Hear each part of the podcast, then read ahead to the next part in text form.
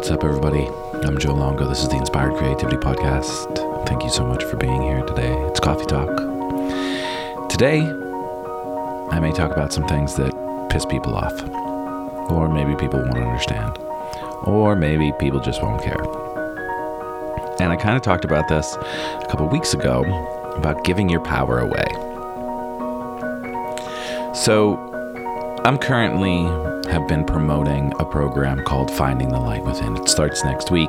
If you want to join me, all the information is on my website, inspirecreatemanifest.com. And the idea for this program is for you to find the light within you. Not for me to say to you, hey, this is your light. You should do this. Instead, it's for me to ask questions that you'll get in video format to help you go inward to find the light that resides within. And when I say light, we can swap the light out with spirit or God or Holy Ghost or Holy Spirit or whatever it is that you connect with. But the idea of the program is to get you to start realizing that the light is in you. You're your own teacher, and it's a way to connect to your higher self. Throughout all of time, I'm sure we've heard all of the stories of amazing teachers or gurus that have shared amazing messages. And then all of a sudden, the truth comes out. That sure, this person was a, somewhat of an enlightened being, but they also hurt someone, or they abused someone, or they took advantage of someone. And this recently just came back again in the Kundalini Yoga world with a book that was written Premka Kaur, White Bird in a Gold Cage My Life with Yogi Bhajan. And forever, I teach Kundalini Yoga, and I've been hearing people would ask me questions and send me messages. Well, what about this? And I heard Yogi Bhajan did this, and I heard Yogi Bhajan did that. I wasn't there, and that's what I would always say. I, I wasn't there. I started my Kundalini yoga practice in 2001 ish. I never met Yogi Bhajan. I never had a desire to meet Yogi Bhajan. I enjoyed the information that I was receiving from my teachers and I enjoyed the technology that I was receiving. And when I say technology, I mean the practice, the kriyas, the the movements, the intention for what we were doing on our yoga mat or meditation cushion. And it had nothing to do with a human being other than myself. So this book has come out. My friend Guru Nam wrote a beautiful Facebook post about it and his feelings. And for Guru Nama, was a little different. You know, he spent a lot of time with Yogi Bhajan. And there are a lot of people that have spent a lot of time with Yogi Bhajan. And now they're trying to, you know, deal with, well, who is this person? And what happened? And what does that mean for my relationship now with this practice? And ultimately, that's for everyone to figure out on their own what I feel, and I felt this my whole life, is that everything is inside of you. You don't need a man in a church. You don't need a man in a synagogue. You don't need a guru sitting in a cave to tell you how to be yourself. But you do have to be quiet the mind in a way that you can start hearing yourself. You do have to sit down and breathe and start looking inward. And yes, that is what almost every teacher tells you. Sit down, start looking inward. And that's great. And there are amazing teachers out there. What I think when lines get to get begin getting drawn is when you take that teacher that is a human and start putting them on a pedestal because they've been living some type of lifestyle that you're seeing from your point of view, but you're not seeing everything. And what you're doing then, you're taking an individual being, a human, like all of us, we have flaws, we're humans. and putting that human on a pedestal. And what will happen when you put that human on a pedestal? They're going to let you down. I'm not saying don't have a teacher. What I'm saying is don't act like your teacher is God. Don't act like someone is holier than thou just because they walk around with an orange robe or a white robe or they wrap their head in a turban and say the sweetest of things when they're in front of a group of people. Because again, you're not with that human being 24 7. You have no idea what is going on in that human being's entire life. And again, this is just another example, you know, and it goes so many, so many gurus and priests and people in power end up taking that power and unfortunately hurting people and abusing people because they're human. They're not God. We're all striving to be better. We're all striving to be better human beings. But we have to, as humans, remember that every other human is exactly like us. We all have flaws. We all have hurts. We all have needs. We all have desires. We all have dreams. We all have sorrows. But the more you continue to raise a human into a godlike status, the more you're going to see stories like this about that human's fall because they're human. And my whole rant with this is that I, over the 20 years that I've been playing in this yoga world, there's been countless times where I've seen people lift other human beings up only to then get hurt. Because that human that they lifted up turned out to be, guess what? A human. So, my mission my goal, my purpose is to help people find the light that is within them. Sure, go find a teacher, but don't run around throwing flowers at that teacher. Treat that teacher like the human being that they are a human. Treat them with love, with compassion, like you would treat anybody. But remember, they're human. it's this interesting thing that happens. And we give our power away. And once you give your power away, that's when the abuse can start happening because then it just turns into, oh, well, I'm just serving this master. Well, why are you not the master? Why can you not claim your own mastery? Do you have to pass a test? Do you have to say your mantras a certain amount of times before you can be given your name?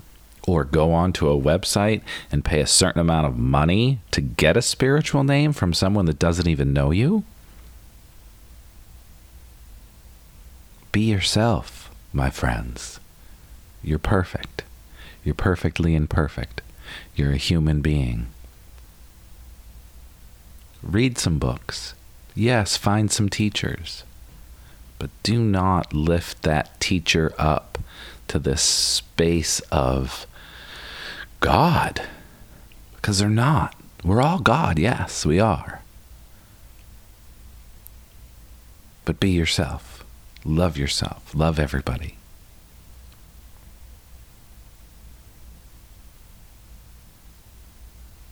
Just one of those things. It's bothered me since I was probably five years old, and I don't even know where it came from.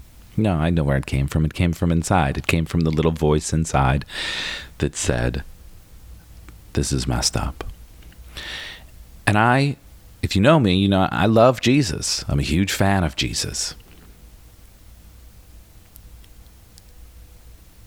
Jesus never said, Worship me. Jesus said, Love like me. Krishna never said, Worship me pretty sure he also said, Love like me. Same with the Buddha.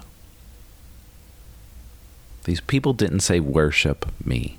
They said love. Love yourself. Love everybody else. So today's coffee talk find your teacher. Let your teacher teach you things. But your teacher's not God. Stop bowing down at the feet of other human beings and worshiping them in a way that makes them godlike. And then when you realize that they weren't God and they made human mistakes, it won't be so devastating. And People won't be wondering why, why did this happen? How did this happen? It happened because they were human. I feel like this this may be a little harsh this week, but it's just what I feel. You know, I, I, it upsets me when I continually hear these things, and then and then we're surprised when other yoga teachers do the same thing to their students or take advantage of their students.